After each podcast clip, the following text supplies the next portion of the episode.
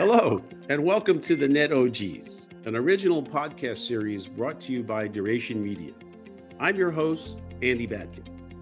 This series asks and answers the question What was the internet like before the internet was a thing, and who were the original players?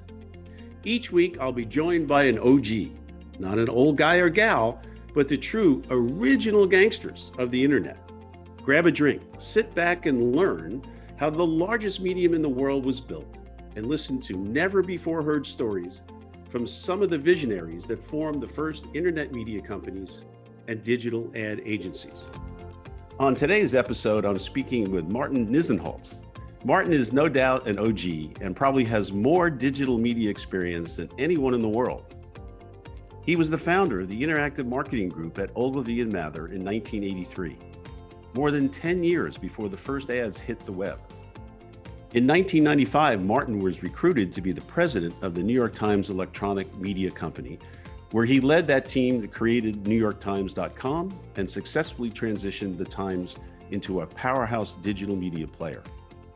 He spent 17 years at the Times and served on the Times Executive Committee.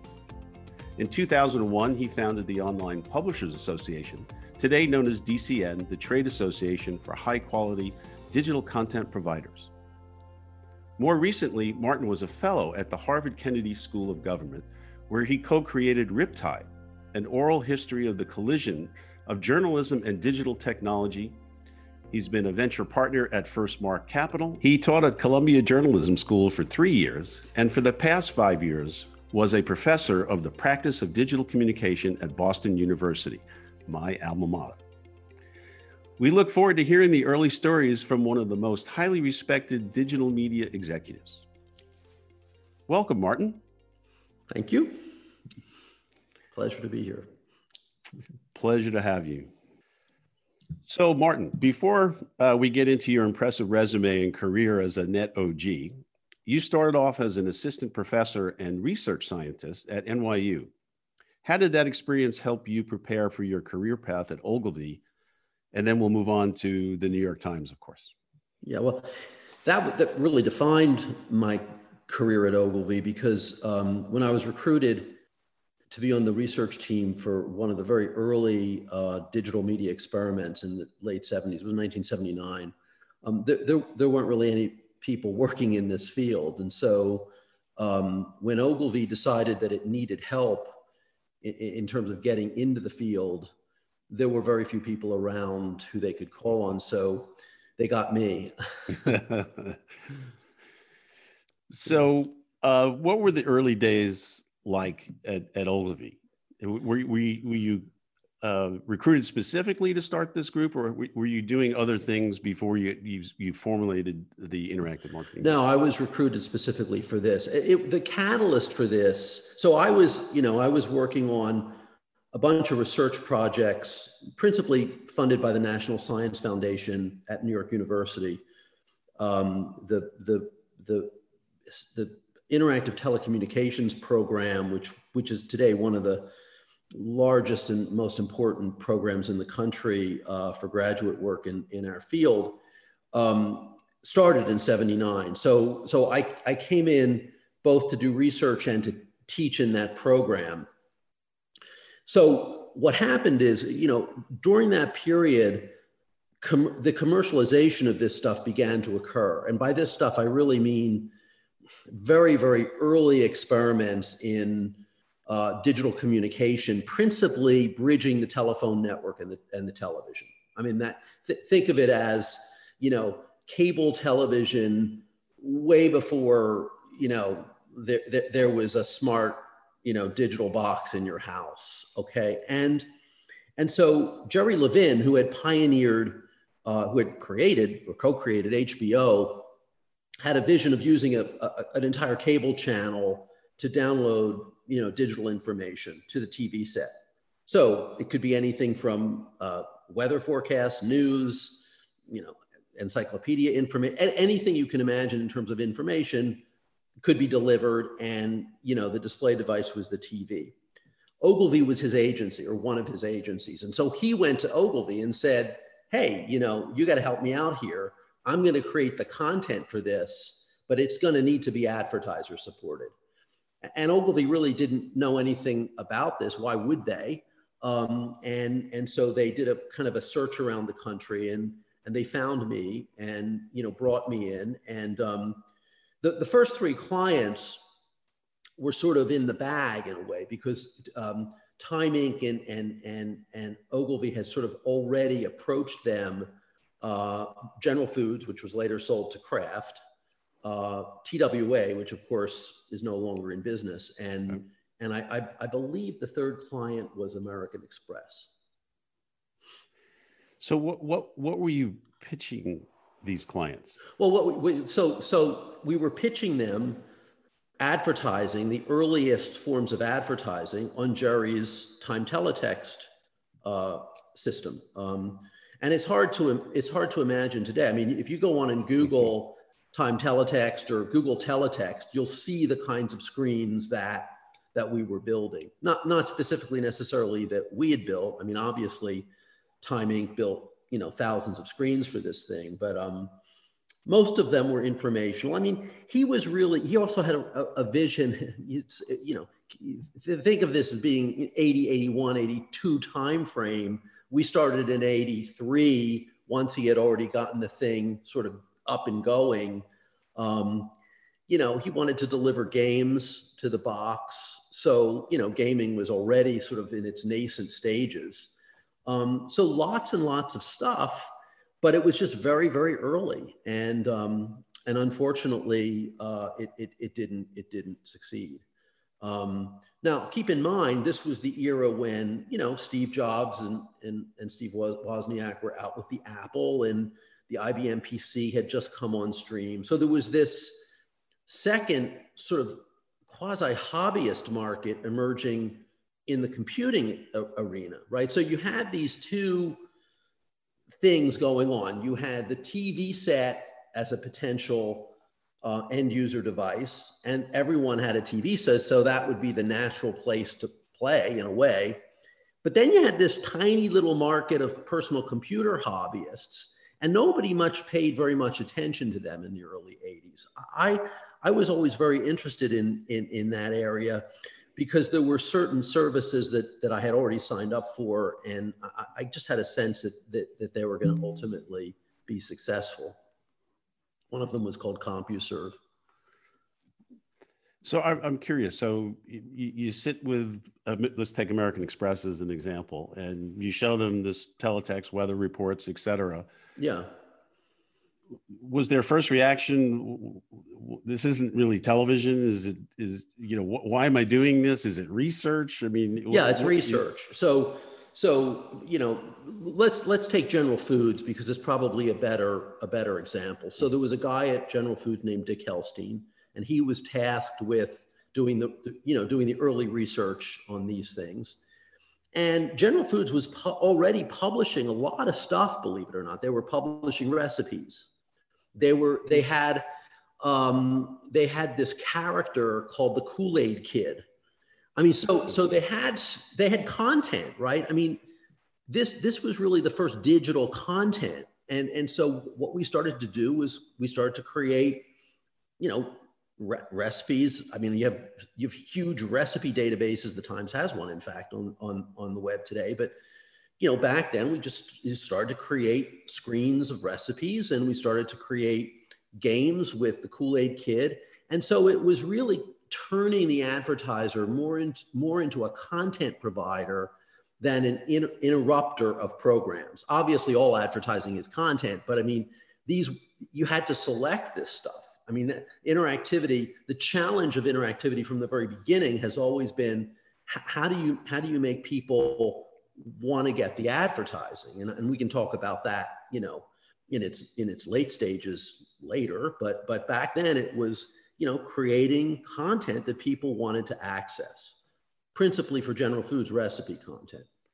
And twa uh, i'm sorry. No no please finish. Yeah no no i'm just so twa had a, an in-flight magazine and it mm-hmm. had some really sort of interesting articles. We basically excerpted these articles and and so we were taking the stuff that they were creating in analog media and transforming them in, into digital media. And this was in 83, 84. So you're sitting with General Foods, and you know Dick says, "Okay, this is interesting," or you know, I'll give it a shot. It, it, did they pay for it? Well, they they yes, they they paid us a fee. I mean, we we had to you know we had to um, charge something for it, or else you know they wouldn't have cared about it, frankly. Um, and I, I don't remember precisely whether the media companies, and it wasn't just Time, by the way. Um, Knight Ridder, the the very large mm-hmm. newspaper chain at that time, you know, owned the Miami Herald and other newspapers, Philadelphia Inquirer, other newspapers. They created something called Viewtron. Mm-hmm. Um, the Times Mirror Corporation created something called Gateway. So th- these were nascent services coming out of big media, and um, you know whether they actually paid a media fee or not at that stage is is is unclear to me. But the point is, what Dick was interested in was the consumer. I mean, what he was basically trying to find out was, do consumers like this? If they like it, are they going to switch out of traditional media? Um, how much time are they going to spend with it? What do they like? I mean, what can we be creating that, that will be appealing to them? So, you know, there were all sorts of research questions that, you know, were, were relevant back then. And we, you know, we were attempting to answer them. So, what other platforms, as you moved uh, forward in, in the interactive marketing group, what other uh, early platforms did you you guys play with? Well, the reason I mentioned the PC is because what it's sort of like evolution in a way. The, the video text and teletext systems that I've just referenced came to evolutionary dead ends. The, the, the consumer either wasn't ready or didn't like the services or for whatever set of reasons basically rejected these boxes okay? And and it was sort of like the tortoise and the, and the hare in a way because while the telephone and and and and television were in virtually 100% of households so you know obvious place to put this thing the pc was sort of like tortoise like getting you know more and more important and more and more important. And so by the time by the time these services cratered in the 1985 86 timeframe yeah, you started to see you're starting to see some interesting moves on the PC side. A, a little company called Quantum Link, which I think was a game a gaming platform for the Atari computer. I think okay, that Quantum Link was renamed something called America Online, mm-hmm. and a young guy was recruited from from P and G, a guy named Steve Case to come in and initially be the head of marketing for that company. He, he later obviously became the CEO of it. But, but so in 86, you know, America Online starts to get going. The, the, big, the big players were continuing to invest. Uh, IBM and Sears invested in something called Prodigy. Um, as I said, you know, there were hobbyist services that had been around for a while. CompuServe began to grow. So as an example, CompuServe created something called the electronic mall, which was a, a kind of very early version of Amazon. Um, and um, so, you know, in that instance, eh, you know, we, we were working with clients to, to literally sell things through this, this nascent e-commerce service. So, you know, those are the sorts of things that we began to do. And of course, you know, obviously there were ATMs out there, automatic, uh, you know, ATMs, cash machines. So you know they, they they were they were just getting going in banks and and um, so we were working with banks on the user interfaces, eh, you know, of, of those of those ATMs and and um, and and and you know what happened with the interactive marketing group is that as we went more and more through the 1980s we, we became much more of a software development company than anything that you would recognize as a traditional advertising agency. So that that's an interesting point. So t- tell me about how the interactive marketing group was perceived internally. Did you get uh, that's a great question buy-in from you know the the senior management and and and how did the the you know your your peers peers, so to speak, your colleagues, you know, who are traditional ad agency, ad agency folks, um, react to all of this? Well, th- there was a kind of a visionary leader at Ogilvy in, in that time frame named Graham Phillips, and um, he he was very supportive of of of us and of almost anything that that that that he thought could potentially um, lead to a, a digital future. Um, he was a you know almost sui generis in the advertising industry, in my view. Um, I worked for the head of media, a guy named Larry Cole, who was always incredibly supportive of us. Um, and, you know, came along with the pitches. I mean, this is a guy who was responsible for, you know, tens of millions, maybe hundreds of millions of dollars in television advertising. I mean, so he, he didn't need to pay any attention to me, and he paid a lot of attention to me. I think where the problems were, and this is always true, by the way, it's true, it was true at Ogilvy, it was true at the New York Times, is that the, the folks on the ground who are much more shorter term thinkers, they, they tend oftentimes to be more hostile and don't, don't necessarily think um, you know change is a good thing, particularly if it's not you know in in their court. But I, I would say overall, um, you know, I didn't pay much attention to that. I mean, I just I just did my job and the proof was in the pudding in a way. I mean, if we had clients and people were paying us to do this this research work, we were in good shape. We always basically broke even or did did did more than that. And by 1989 or 90, you know, things were really starting to get much much better uh, for us there was a there was a three year period where it was very tough, but by the late '80s, things started to really click. And, so, how did you build your team? Uh, was it folks at Ogilvy that no. that peeked in the door and said, "What's going on in this room? Uh, you know, I'd like no. to learn more." V- very few people at Ogilvy could could have cared less. I mean, and I understand that. I mean, they were making their careers in television advertising principally, and I mean, they had no time to think about this stuff. I, and I don't, you know, it's perfect. That's perfectly natural. No, it was, it was people who were, you know, everyone, every, everybody in that time frame who came into the organization came in for a different reason. But mostly it was because they sensed that something new was happening and they wanted to be a part of that. And even if they didn't know precisely what it was, they were just interested in that. And there are some people who are always going to be that way.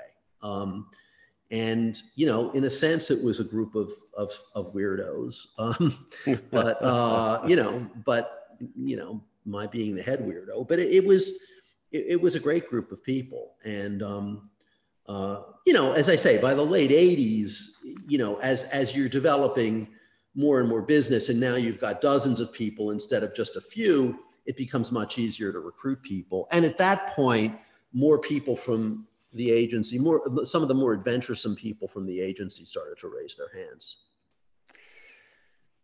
So I'm trying to remember the the timeline. So were you still at Ogilvy when the full service network uh, and yeah. Cerritos projects were were created? Well, yes, I mean we we were the content creators for the Viacom ATT project in Cerritos. So that they were my largest client for four years.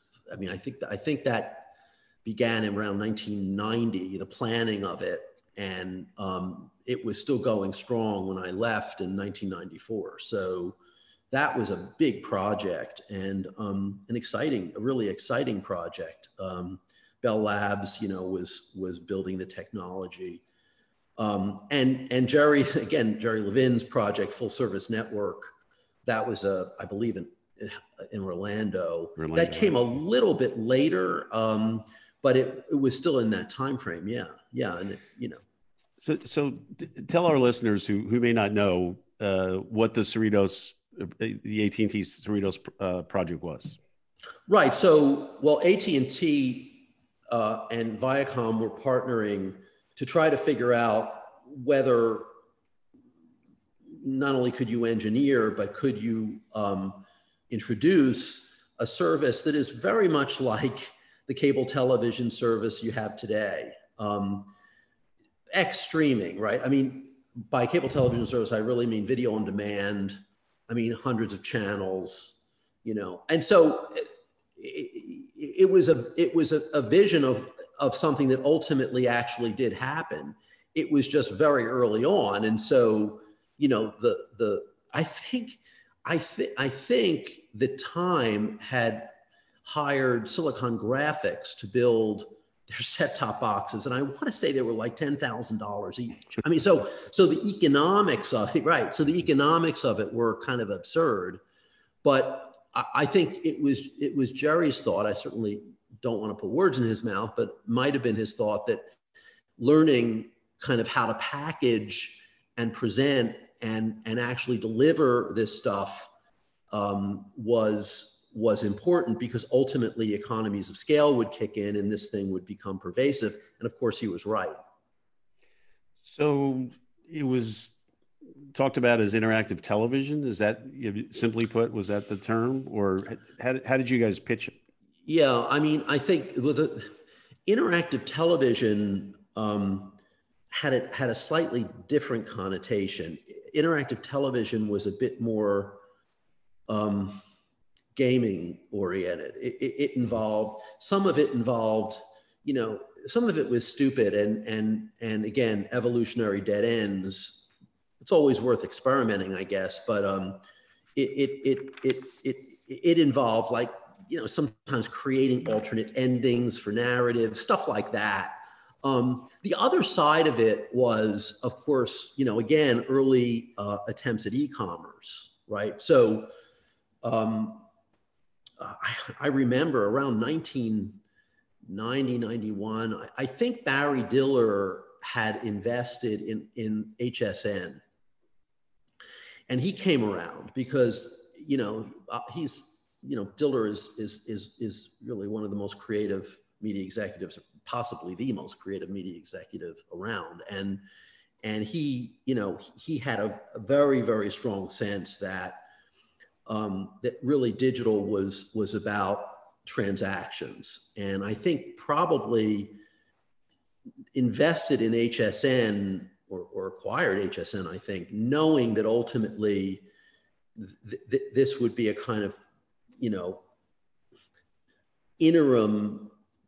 I don't want to say technologies, but service to something much much more interactive um, now, Jeff Bezos obviously was the one to exploit that ultimately, but but but but you know there weren't too many you know mainstream media executives coming around in 1990 curious about what we were doing. Let's just put it that way. I mean, m- most people couldn't have cared less. Okay, so let's segue to now we're you know vis-a-vis the calendar, uh, the internet uh, starts to uh, become uh, a thing. Uh, how did you get to the New York Times? Well, the, the New York Times, um, I mean, that's an easy answer. You, you know, a headhunter called me. Um, I, I, had, because of the work I was doing with AT&T, um, I had been recruited to join one of the baby bells, Ameritech, that was also building a full service network in the Chicago region. And um, my job was to populate that network with programming and um, and and and so you know I moved to Chicago with my family, and I, I, had been there probably about four months when the Times headhunter called a guy named Jack Nordeman, and um, and at that point, I mean, I had only been there for four months. I wasn't ready to leave, and so um, I I actually referred him to to two or three other people, and um, a couple of months later, he called back and he said, "Look, you know." Why don't you just what you're in New York a lot? Why don't you just come by, meet with these two guys, um, Russ Lewis, who at the time was president of the newspaper, and a fellow named Joe Lelyveld, who was the executive editor, and and, and you really have nothing to lose. Um, and so I I said, yeah, happy to do that. And so I did it, and it was sort of love at first sight. I mean, I really I I, I really just almost immediately became interested in, in this in this role. And so that's how I got to the New York Times. I want to take a quick second to thank our sponsor, Duration Media, an ad tech software company that creates revenue generation solutions for publishers. Duration Media finds, mines, and monetizes only highly viewable ad impressions, which finally makes a product that's good for publishers and advertisers. For more information, visit their website at durationmedia.net. So at at at the AT&T Viacom Cerritos uh, project, what kind of content were you guys creating? Okay, so we what we had done is we we we basically divided the team up. I think in in in, in into about five different um, areas, content areas or, or subject matter areas. Um, uh, you know, a, guy named Mark Kravitz who had come from um, uh, no Michael Zimbalist, I'm sorry, Michael Zimbalist, who had come from Disney Imagineering, was responsible for the gaming channel. And so he was going out and sourcing people to start to try to create game, you know, video games for the for, for this network. Um, there was, uh, you know, an informational pod where people were going out to um, places like Encyclopedia Britannica to try and get them to create for this for that channel. There was a news pod which which involved going out to places like the New York Times or the Wall Street Journal. And so there were different pods, and I, and I think you can probably imagine what they were.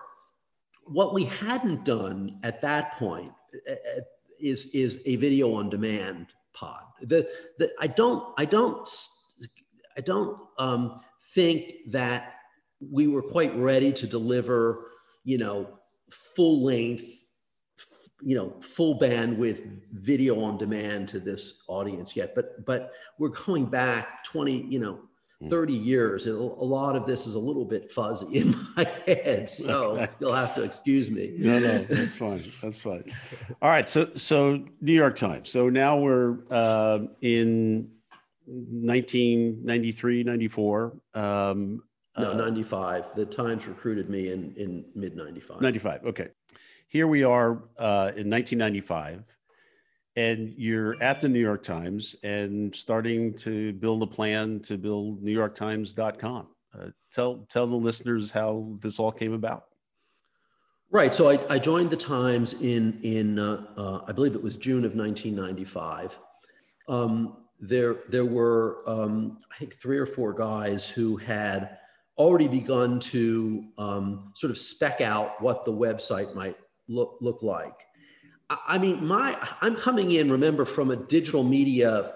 I wasn't I wasn't a journalist. I'm I'm coming in from the digital media side of the business, and so for me, the the main reference point was Yahoo. Um, you know, uh, Yahoo was a, a, kind of a directory of resources um, on the World Wide Web.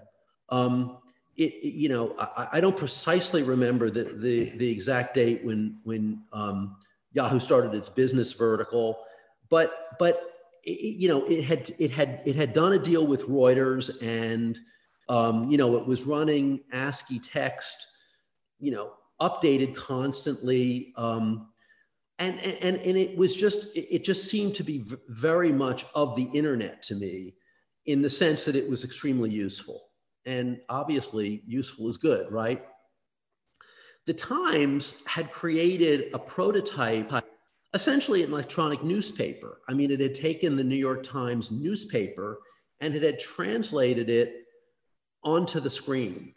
It, it, it, it and, and, you know, the, the first time I, I saw this thing, I said, well, th- this is a really beautiful rendition. I mean, I had, you know, very strong design background, you know, f- had been doing this at Ogilvy for a very long time.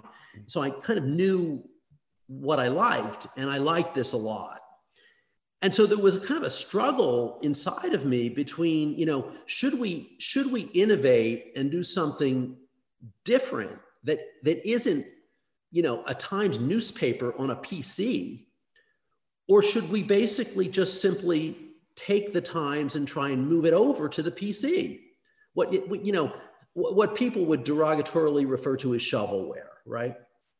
In that era. And I mean, realistically, this is this is kind of a, a fight or a conversation I'm mostly having with myself because I think culturally that the Times could never have done what I wanted kind of inside to do, which was, you know, to create something quite different from from what I saw. Um, it just wasn't going to happen because the Times wanted to put its newspaper on the internet, which is perfectly natural, right? I mean, that's what you would do if you were the New York Times. But it it just honestly, Andy, it just it at the time, you know, you're talking about narrowband communications, you're talking about irresolute, crude monitors. You're talking, you know, I mean, the, the thing was was so much worse than reading a newspaper that you know it, it, didn't seem like it was worth doing to me whereas you know yahoo was really this useful thing and obviously it was it was a, a, a, a startup i mean it was a, a new company and my thinking was well you know maybe the times should buy yahoo or or just simply replicate it with its brand and you know and become kind of the gateway to the, the internet sort of edit the web instead of you know editing the world edit the World Wide Web. Um, but it just, it just, it, you know, that impulse just didn't didn't go anywhere. It, it, it, we had to do, I think, what what we did, which was to take the Times newspaper and do the best possible job that we could could do uh, online with it, and that and that ultimately is what we did. And I think, in retrospect, that was exactly the right thing to do. Um, whatever instinct I had you know, um, to try and replicate a directory probably wouldn't have, it wouldn't have worked culturally. I don't think the consumer would necessarily have, have, have figured it out. So we put the newspaper online, basically. The, the second major decision was, okay, well, you're putting the newspaper online. It's the most expensive newspaper in the country. How much are you going to charge? And when I walked in the door, there were three pricing plans. One was $9.95 a month.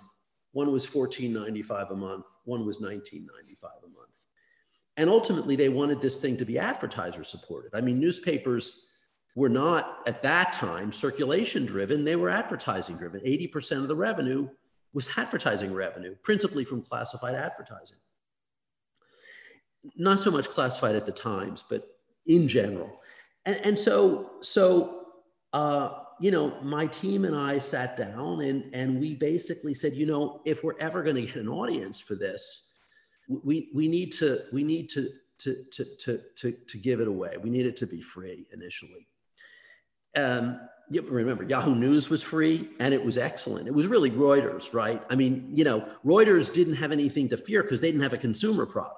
So they were running the newswire. I mean, they've got 2,300 journalists. I mean, this is not not this is not a trivial news organization. There were a bunch of other. CNN had just come up for free. Um, I believe that there was a there was a um, a, a, a, plan at that point, uh, although it, it, it later kind of fell apart for NBC to partner with Microsoft, which later became MSNBC. So there were all sorts of things going on, and all of them were free. So my my thinking was, well, okay, let's let's try and build an audience here.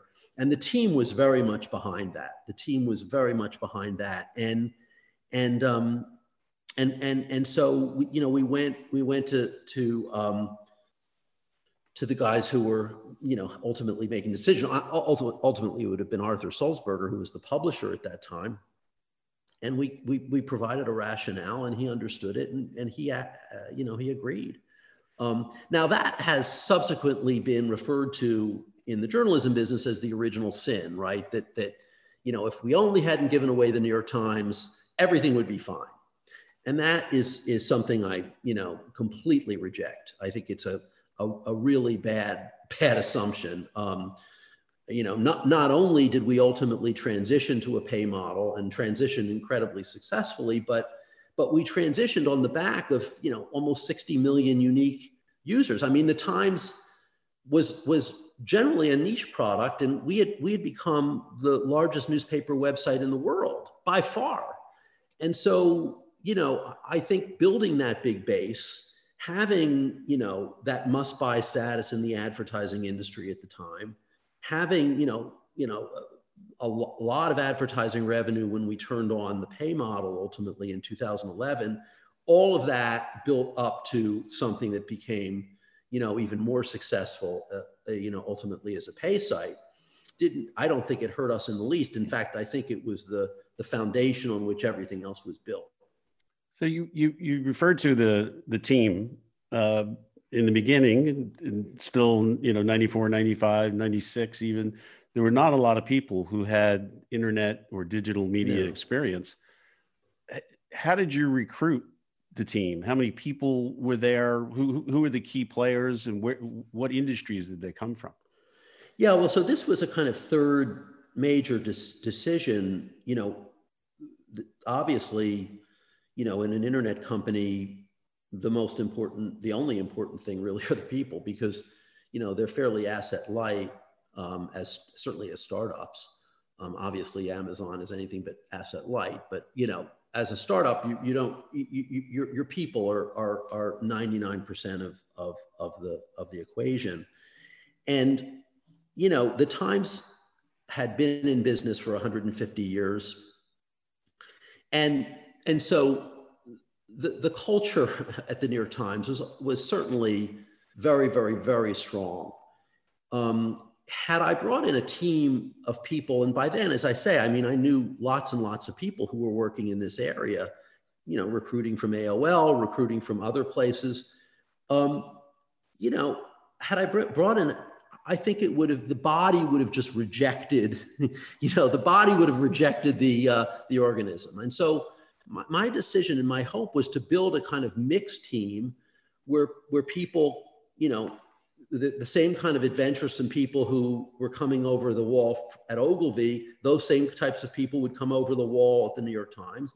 And, and, and yet we would be recruiting people from the outside as well, potentially people who had, you know, some, some digital experience. And, and by mixing the, the folks up, we would have, we, you know, we would catalyze a kind of of magic. And I think we really did. I, I, mean, I'm very, very proud of that team. I think it was, we still have reunions. I mean, we, we basically, the, the, the, the, we, we had a Zoom reunion, you know, a month ago. Um, so, you know, that team is still coherent. And some of the folks who ultimately were on that, that team in the early years, I mean, yeah, as, a, as, as, a, as an example, and, you know, Catherine Levene, just became the, the, the head of all Meredith's, um, the president of Meredith Publishing. So, I mean, this is not, you know, people have done really well coming out of there. And obviously she's not the only one. I probably shouldn't have mentioned her because everybody else is going to be pissed off at me. Sorry, um, I can't mention everybody. But, but Catherine is top of mind because she was just promoted. That's great. So um, what, what were, you, you talk about Yahoo and I I remember. Uh, I, I'm thrilled that you brought that up and that they were a great example because we were the ones that wrote their business plan and we were the ones that actually sold all their media for the first two years of their life. Uh, but it wasn't easy. Uh, the the advertisers uh, that we went to in the beginning, the only way we thought we could get this done was to sell it more as a research project because yeah. they they didn't understand it. Uh, did you have an advantage being the New York Times? Was there built-in advertisers that you went to, or how, how did you guys get started in, in developing the, the business model? Oh, well, we, we absolutely had an advantage being the New York Times. I mean, the New York Times opens whatever doors you want to open. Um, but that ends when the door opens. I mean, you know, the, the we again, I had been selling digital advertising for 15 years before this started, so I knew how to do that. Um, and I think that's part of the reason that that I was brought in because you know they wanted they wanted an advertising model at the time, and you know when I say selling advertising, I don't mean commercials. It wasn't it wasn't it had nothing to do with traditional advertising. It, it, was from the very beginning at Ogilvy, creating advertising programming for people and placing that programming in a way that allowed people in some context to want to get it. So there was it was creating value for the advertiser and in turn creating value for the consumer. Um, to your point, I mean, we always, because there weren't enough people using this stuff, we always sold it as research. And so the first thing that we did at the Times was create something called the partnership program. And we said to the, the client, look, there's this new thing called the World Wide Web, the internet, whatever you want to call it. And, and you know, it's very few people are using it right now, but it's probably going to amount to something. You probably should learn about it. And so come learn with us. And we're, we, we, we made the decision instead of, we made the decision, instead of charging people, we would register users. That was a kind of permission marketing uh, deal that we made with the consumer. So you didn't have to pay, but you had to register. And that meant giving us some information. It meant giving us, you know, t- what today in a, in a, you know, in a Facebook driven world is mm-hmm. ridiculously crude data, but, but it, it was more data than anyone else had. So, you know, we could go to an advertiser and say, look, we, we can segment the audience by zip code. We could segment them by gender, um, you know, and, and, and, and therefore you can begin to learn how different types of people react to your messaging. And by the way, you can create different messaging. We can target. We had worked with a guy who had founded a company called um, Real Network. Real Network. Real no, that was Real Media. I think it was called Real Media. Um, and he built he built an ad server for us that could that allowed us to, to segment to actually segment the the advertising. Um, DoubleClick was, you know, was the other was the other ad server, but they had no real interest at that point in in working that closely with us. So it's funny that you mentioned the ad server because that was going to be my next question. Is it technically uh, the you know the the setup here? So you you you go and you you you're pitching advertisers, and you're pitching banner ads, right? That was the only thing at that time. The, the video was almost non-existent in, at this point. Oh, it was non-existent. Right. No, it was non-existent. So, um, did did you guys help them build banners? Did the did the did the advertisers then know? Okay, we're going to get our agency involved to create these banners, or how how did that? Because you referred to earlier as content. Right? So how did these banners get developed? Well, no, the bat, the, but the banners pointed to content, right? So the, the banners just simply pointed to to content. It, it, it they didn't exist in a vacuum. Um, uh, they, they, you know, they were meant to bring you somewhere. Um, you know, in most cases, advertisers didn't have websites. Remember, right? Incredible as that might seem today, it just was true. So we were, you know, so um, I mean, it was a choice. I mean, we had we had a, a small team of people who would who would create these things um, and, but you know, remember the, the, the agencies. You know, there were nascent adver- interactive advertising agencies, obviously, in addition to Ogilvy Interactive, um, by then, um, who were also who were also working with clients. So you know, there, there was a little nascent ecosystem, you know, kind of beginning to emerge, and and so it, cr- the creative side wasn't all that challenging. Um, it, it, was challenging in the sense that, um, you know, people didn't want to invest the money. you know, that's the challenge. I mean, you know, it was it was viewed, you know, it's certainly you know not a productive marketing expense, and that's why we went to the research side because the media folks it wouldn't make any sense to them. Why should it? I mean, there were no users. Okay, so we're we're now moving towards the dot com going dot gone or the crash, you know, yeah. in 2000. Yeah, that was a problem. Uh, you guys are in business, you know, four or five years now. Uh, was management really supportive of the business?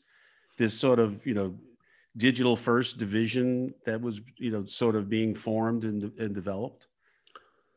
Um, yes, I mean, look, the, the, there's a there are a couple of different ways to answer that question. Um, I, I, will say Arthur Sulzberger was always from the beginning committed to this future. I mean, in, in my job interview, he said, you know, I just built we just built the Edison.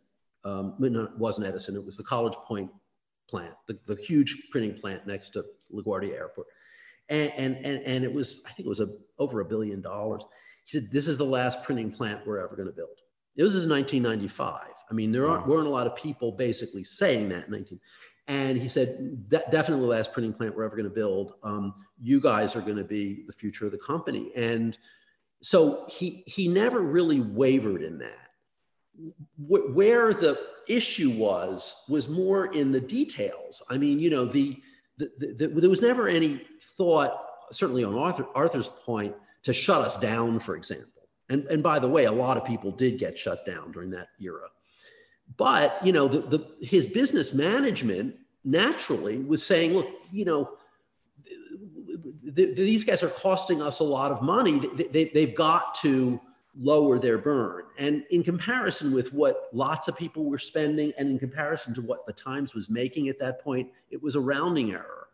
But we, we ended up laying off 40% of our team and shutting whole divisions down um, in, in, in 2001. Um, we had acquired one of the first social networks called Abuzz. I mean, I had a thought at that time that um, that the Times audience was was a bit like think about you know obviously many more than this, but think about fifty or sixty or eighty thousand people in a stadium, and you have all these people in the same place and yet they can't really talk to each other. what if they could?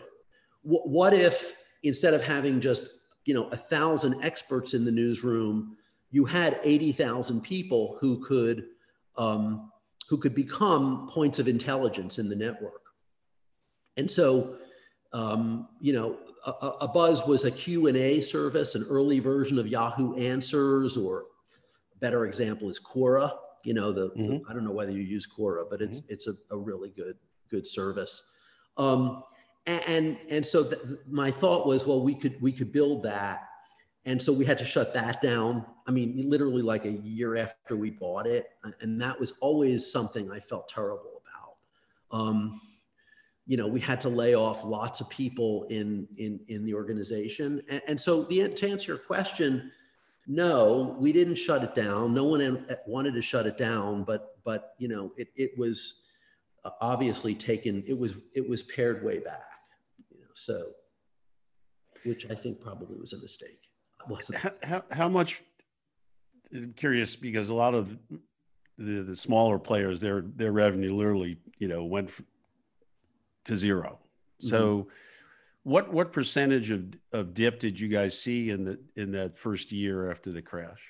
I'd say probably you know fifty percent, forty percent dip, something very significant. Maybe not quite that much. Um, it was certainly in that range. I mean, it, you know, it, it, it in just that, and I'm talking about just that year, because we we were determined to become profitable. Um, by the end of 2001, and we did. Um, I, I think it was probably between the third quarter of 2000 and the you know the the, the fourth quarter of 2001 that that things were really at the, the kind of in the lowest at the lowest point so when talking to advertisers at that point what was the pitch that well those companies did go dot gone, but the audience hasn't left. People well, still why, use the yeah, internet.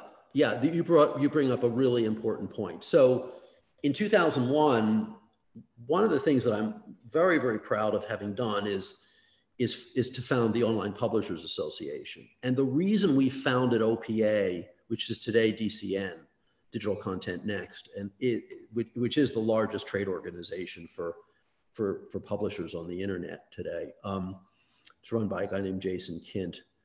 Um, the reason we founded that is exactly what you're saying. I mean, think of think of sort of two two curves. One is usage at nytimes.com. That's going straight up to the northeast. And the other is the Nasdaq market and that's obviously collapsing. But these are two separate curves. The consumer is going straight up all through this time the financial curve is going down but if you're you know if you're building a business and you're following the consumer particularly the advertising business you know certainly if the consumer decided hey i don't like this. I don't want this anymore then i would have said well let's shut the whole thing down. Obviously the consumer i mean i've been through that before with videotex so let's shut it down the consumer was was showing more interest than ever before throughout the whole thing. To you know, it's you know the great tragedy of 2001. You know, 9/11. You know that was you know on the internet that was a, a huge event. It, it, it broke it, it broke our you know our, our server. So you know we we we we we um we were not seeing you know any fall off on the consumer side. So i, I we created this thing. I, I, went to essentially 10 of my friends and i said look each of you guys have to pitch in $60000 and we're going to hire a bunch of research people and we're going to show the advertising community that this is nonsense that they should be advertising online and what the, and, and, and what they're hearing is complete crap that, that the internet isn't dead. That's ridiculous we so we we we we you know it was the Wall Street Journal, the Washington Post, you know, all of these guys came together and we you know we created OPA.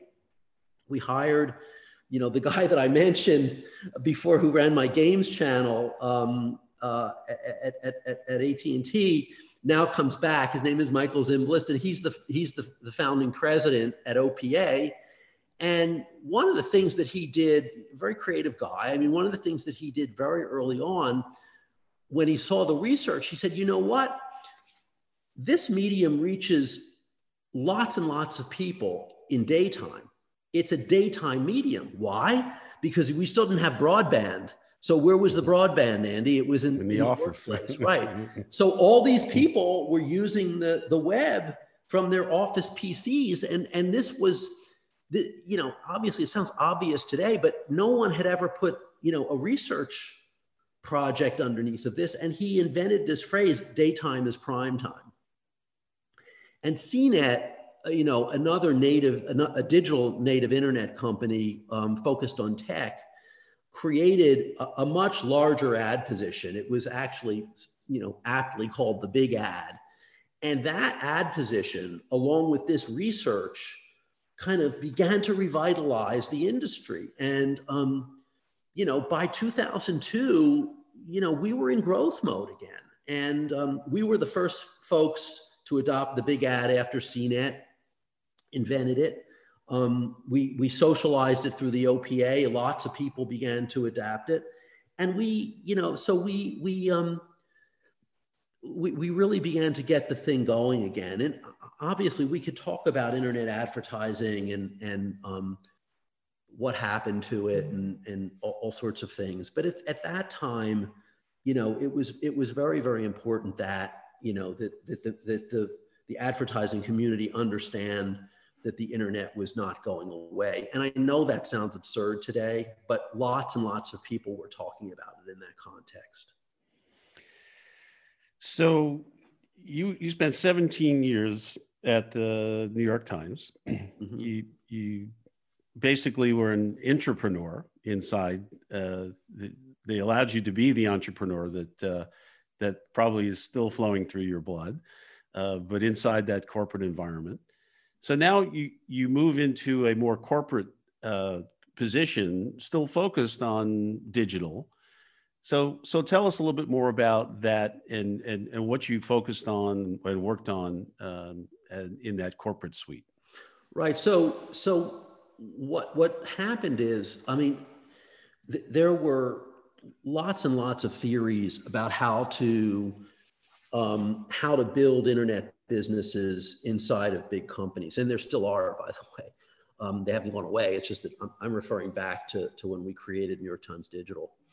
And one of the most important and pre- the prevailing theory at the time was Clay Christensen's innovator's dilemma, which essentially said that, you know, you, you, you got a big problem if you're going to try to innovate inside. You, you've got to create a separate division that basically runs by the rules of that marketplace and frees the people to compete in the marketplace that they're in rather than uh, looking over at the traditional customer set, which is always going to basically take you uh, in the direction that, that, that, that, that is, be- is in their best interest. So, for example, in the, in the media business, the advertisers were not particularly, you know, interested in getting on the web. I mean, why would they be? There wasn't, there wasn't enough reach. um, the advertising was at that time reasonably ineffective. So, so we decided we were going to split and we created New York Times Digital. And, and this was a sort of a common thing. The Barnes and Noble had done it. Um, the ZD, the Ziff, the Ziff Davis folks had done it. You know, we're going to, Disney had done it. We're going to create a separate company and take that company public. So we created New York Times Digital in 1999.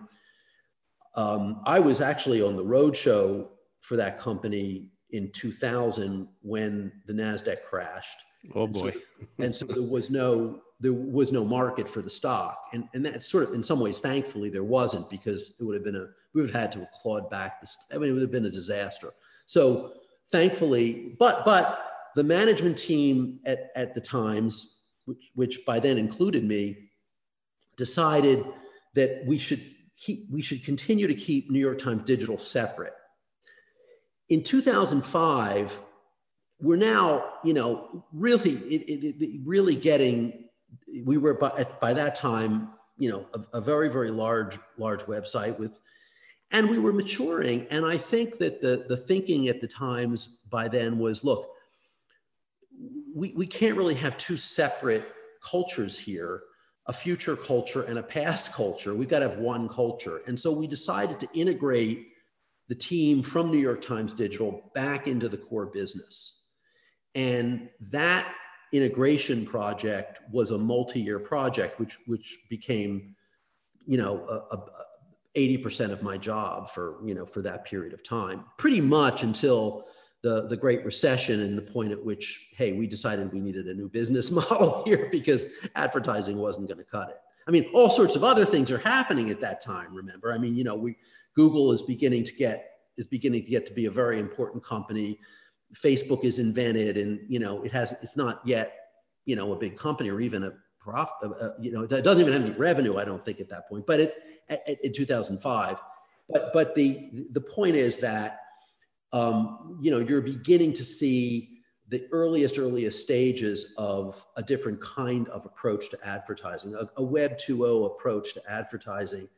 And, you know, another example of that was the platform company advertising.com, which I'm sure you remember. Mm-hmm. So th- th- we were going from a Web 1.0 world, which was essentially an analog world grafted onto digital, to a genuinely digital world. And um, that was going to be a different type of, of, of place to compete in. So, um, you know, we, we knew by 2008, nine that, um, you know, we, we needed to take a, a, a look at that. So that's what happened.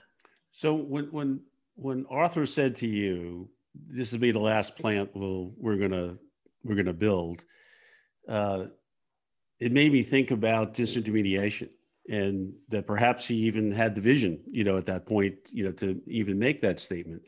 But up there in the the C-level suite was was that word bandied or you know tossed around? Uh, did did you guys have the vision that newspapers were were going to really be, uh, I can say the word decimated, you know, by the mm-hmm. internet? Um,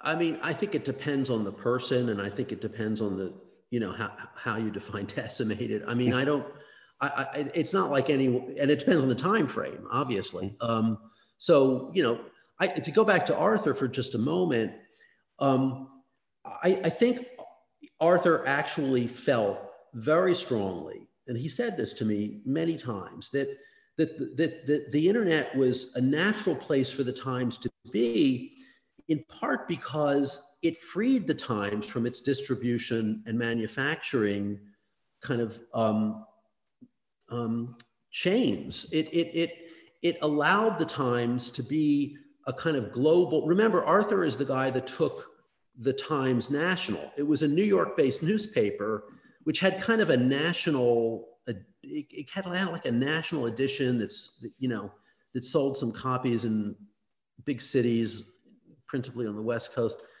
And, and, and, but Arthur said, look, you know, we're going to make this investment and become a national newspaper at a time when that, that wasn't necessarily an intuitive thing to do.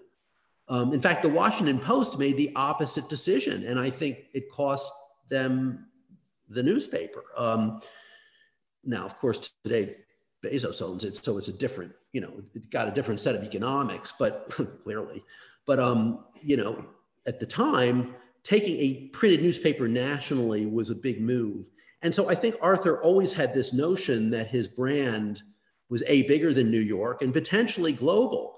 We, we acquired the International Herald Tribune, fully acquired it. We owned half of it with the Washington Post, remember, in, in, you know, in, in that time frame as well. So get, having a global footprint was something I think he had in mind, and the internet would naturally help with that.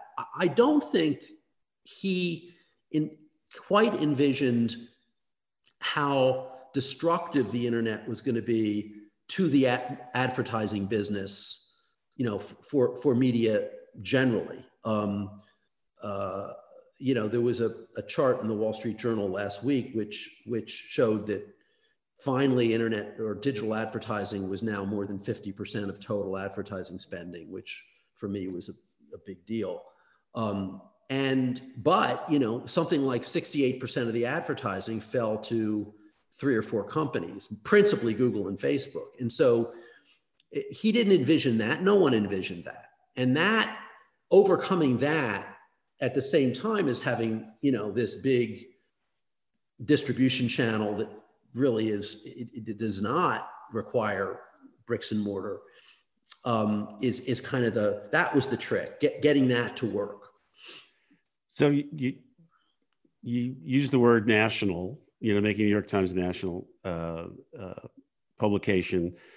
I know that you have a cause that's near and dear to your heart in saving local journalism. So, can you expand on why you believe this is so important? Well, yeah, I mean, I think for for most people, it's important should be fairly obvious. Um, you know, the the particularly big cities. Um, you know, have big governments. They have, most cities have big businesses. They have big universities. Um, these institutions, you know, are, are just as prone to corruption today as they were 50 years ago, 100 years ago, 200 years ago. And the most important watchdog, from my perspective, in, in any big, big city or in mostly any community generally, has historically been the press. It's been, you know, uh, and, and, and, and, and, and mostly that has meant, now that could change, but mostly that has meant in some form or another, you know, a fairly muscular set of, of, of journalists, you know, by muscular, I mean lots of them, um, gathered together to do this as a full-time job. It's not a two-person task to cover the, the city of Philadelphia.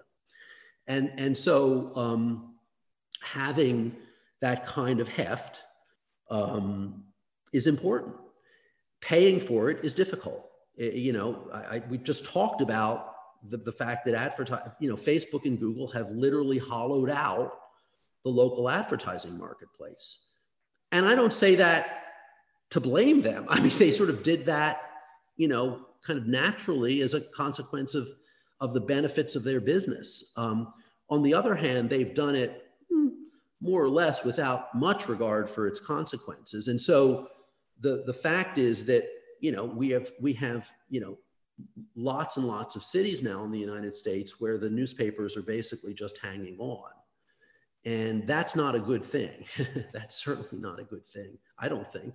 So um, finding a model for these, for these newspapers, um, finding a way for them to continue to hold city governments, the big businesses in their cities, you know, the, the big academic institutions in their cities, finding ways to hold these institutions accountable um, remains, you know, a, a, you know, a very important thing to do. So that that's why I'm, you know, fairly passionate about getting getting that that done. Um, and um, today I'm, I'm on the board of a, an organization called the Lenfest Institute, which owns, which has as part of its portfolio the, the Philadelphia Inquirer. So um, it's a nonprofit.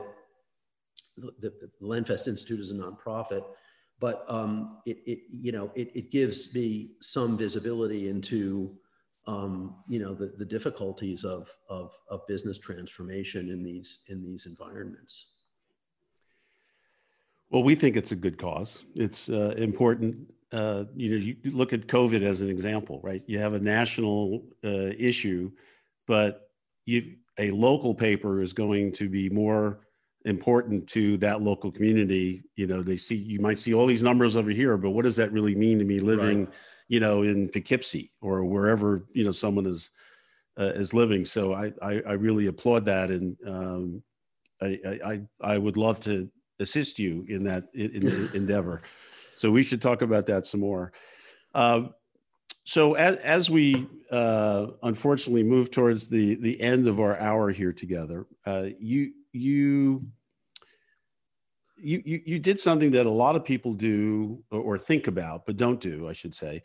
Um, you, you you became a professor and you know, you you had that stint at, at Columbia, uh, which uh, I'm sure was you know just a, a, a, load of fun. But here you are now spending five years at Boston University, and I picked them because they're my alma mater. Um, so you you you were teaching digital communication. Mm-hmm. So what what was that like? And and share some stories about how you set the curriculum and you know what were students really looking for from uh, you know from from your courses well i have to you know, i have to start by saying at columbia uh, at the at the journalism school uh, i co-taught a course called the business of journalism which was invented by a, a couple of guys bill Grueskin who was i think the number two person at the school at the time and um, a fellow named adam klein who had come from the harvard business school and adam Bill wasn't wasn't going to teach the course anymore. He, he asked me if I would do it right after I left the Times. I said I would, and so in in in in September of 2012, I started teaching this course with Adam. Uh, uh, um, and I knew, I mean, Adam taught me everything I know about about teaching over a three-year period. Um, that syllabus was focused on journalism. Okay, it was focused on the changing the changing news business. When I got to BU, and this was after a stint at, at, at Harvard uh, as, as a Shorenstein Fellow, where, we, where, where, where I also worked with a couple of guys to create something called Riptide, which was the history, which is an oral history of, of, of digital journalism.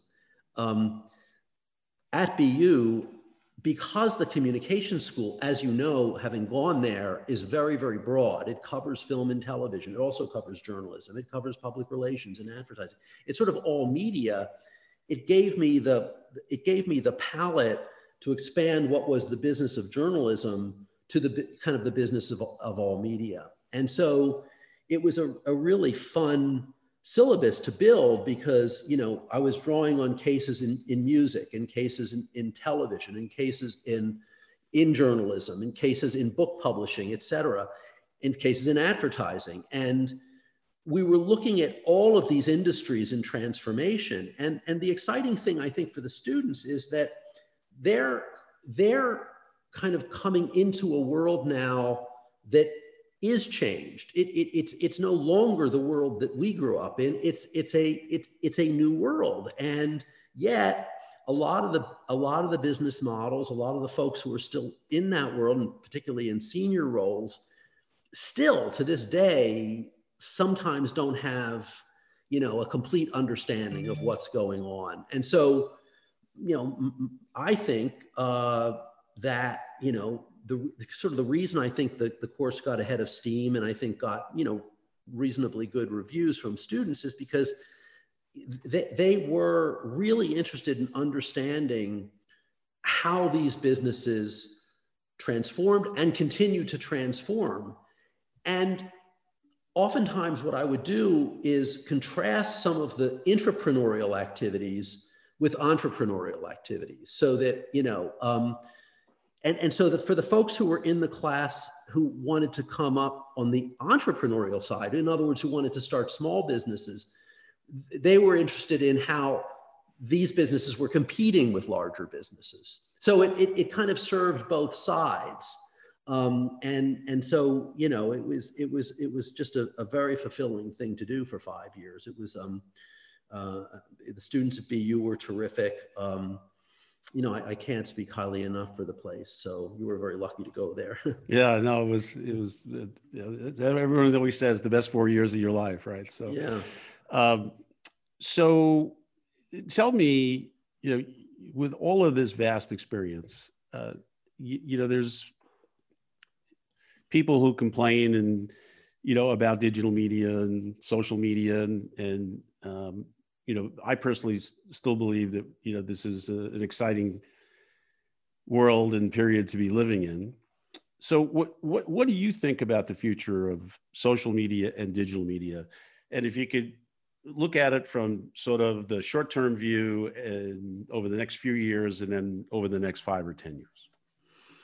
Okay, I mean, I I tend to look over these time frames in you know, it wasn't too long after I joined Ogilvy that um, I, I, just, I just felt like we were in this hundred year transition. You know, I started to do some research and I learned about Vannevar Bush and the Memex and the, the early stages, you know, the early development of computing, the ENIAC and how, you know, the whole, the whole um, era of sorting came about with, with, um, le- legal services and, and other. And you know, if, if you if you look at this history, it's kind of a steady march over a very, very, very long period of time. I mean, this didn't start in 1995 or 19, it started really around World War II. And I think we're talking about a hundred year transition. And so a lot of, when you think that way, a lot of the stuff that happens in the near term becomes irrelevant. It's sort of like viewing the planet Earth from, you know, 18 light years away. It's just this little dot, right? So anything that's happening now is kind of transitory. It's just it's just this grand transition. It's just this 100-year transition that's taking place. And and so that that kind of lets you step back and say, okay, well, where are we in this transition? And, you know, for me, um, you know, I, I came in in 1979 at, at, the very height of analog television strength, at the very beginning, the earliest beginnings of personal computing and, and, and connectivity. And, and so for me, it's been, it's been, you know, 40 years of, of that of that transition. And there have been fits and starts. There was the dot com bust, and there were problems in the 1980s with the end of, of, of the videotex era and whatnot, but it's just continued to march. With respect to your question about, you know, the, the next couple of years, I mean, I'm not sure precisely what's going to happen, you know, in the short term with, with regulation and, and how um, how the government is is going to approach the the situation that that we find ourselves in with you know with these huge behemoths. Um, that to me is the in some ways the biggest wild card. Um, but um, um, I mean, without getting too deeply into it, um, I've always been an internet optimist, Andy. I mean, I, I think that the reason I felt so strongly about this at the outset was that it, it it, it does what we're doing. I mean, you know, 30 years ago, we couldn't be doing this. You, you know, right. you'd have to go through a radio network to get this done. And, right. and in any event, um, I'm probably way too nichey for most people to even care about. So, so the, the fact that this has created this explosion of voices, and by the way, not, not a small number of, of, of startups that have be, some of which have become huge. But I mean, lots of people have created businesses that are not huge, but they're still businesses, right? Um, and and that's that's been, you know, I think a, a, a hugely important and positive thing for society. Now, you know, you mentioned the word social media. There's a dark side to everything. And I think part of the reason there's a dark side is because there's a dark side to human nature, right? And that's not going to change. I'm sorry, it's just not.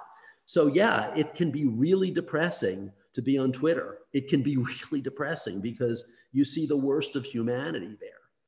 Um, on the other hand, you know, you're on Facebook and you're, you're, you're kind of, doing something with your bike group that was, you know, you're, you're kind of organizing stuff in your community on something like Nextdoor. So, I mean, there are all sorts of positive things too.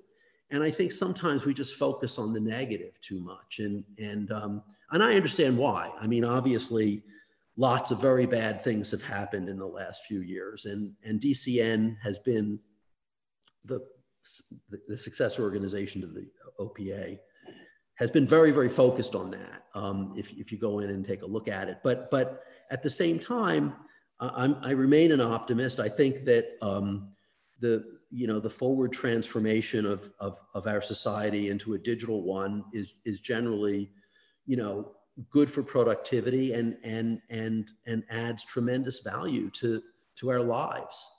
So um, call, call, call me um, Pollyanna, but that's how I feel. well, I think, unfortunately, Martin, we've got to end our, our time today. I'm uh, disappointed to say uh, this has been a great trip down memory lane for me and uh, too long since I've seen you, but yeah. I, yeah. Uh, I'm, I'm, thrilled that we got reconnected and uh, love to work with you on some of these initiatives. Uh, we are a big supporter of DCN, by the way, you know, as well. Oh, so great we uh, I, I, couldn't quite tell from the conversation whether you'd ever heard of it before. Oh yeah, so that's yeah. Why. No, I, I, I knew you know I knew about it when it was OPA as well, but you know more that's recently, uh. Duration Media has been uh, a, a, big supporter, and uh, we love what fantastic, Jason fantastic is, is, doing. Yeah, yeah, he's um, great. He's I think great. those premium publishers need a yeah, you know a, a, a voice to be rewarded for the content that they deliver. Right? Mm-hmm. So mm-hmm. Um, we're, we're, we're, we support that effort. Um, you, you, you define what a net OG is for sure. oh, and uh, I'm not sure that. no, it's a good thing. It's a good thing. Remember, I say in, in, in our teaser, we say, you know, it's uh, the, it's a net OG, not an old guy or gal. it's yeah. the original. So um, thank you for spending this time uh, well, thank with me. You. I really uh, appreciate the time. I'm sure our listeners uh, would be thrilled to hear, you know, what what you have said today. So um, we'll uh, we'll bid you to be safe and healthy, and uh, we'll we'll stay in touch. Okay, thanks so much, Andy. It's a pleasure. Bye bye. This podcast was brought to you by Duration Media. For more information on the company and its revenue generation ad tech, please visit their website at durationmedia.net. Like and follow this podcast on Facebook and Instagram. And if you like this episode, make sure to subscribe to the Net OGs on Apple Podcasts, Spotify, or wherever you listen to your audio so you'll never miss a single episode. Stay tuned for more interviews with Net OGs from companies such as DoubleClick, New York Times, Modem Media, 24 7 Media, Yahoo, NFL, SuperBowl.com, and many, many more. To see the full list and learn more about the NetOGs, visit our website at thenetogs.com.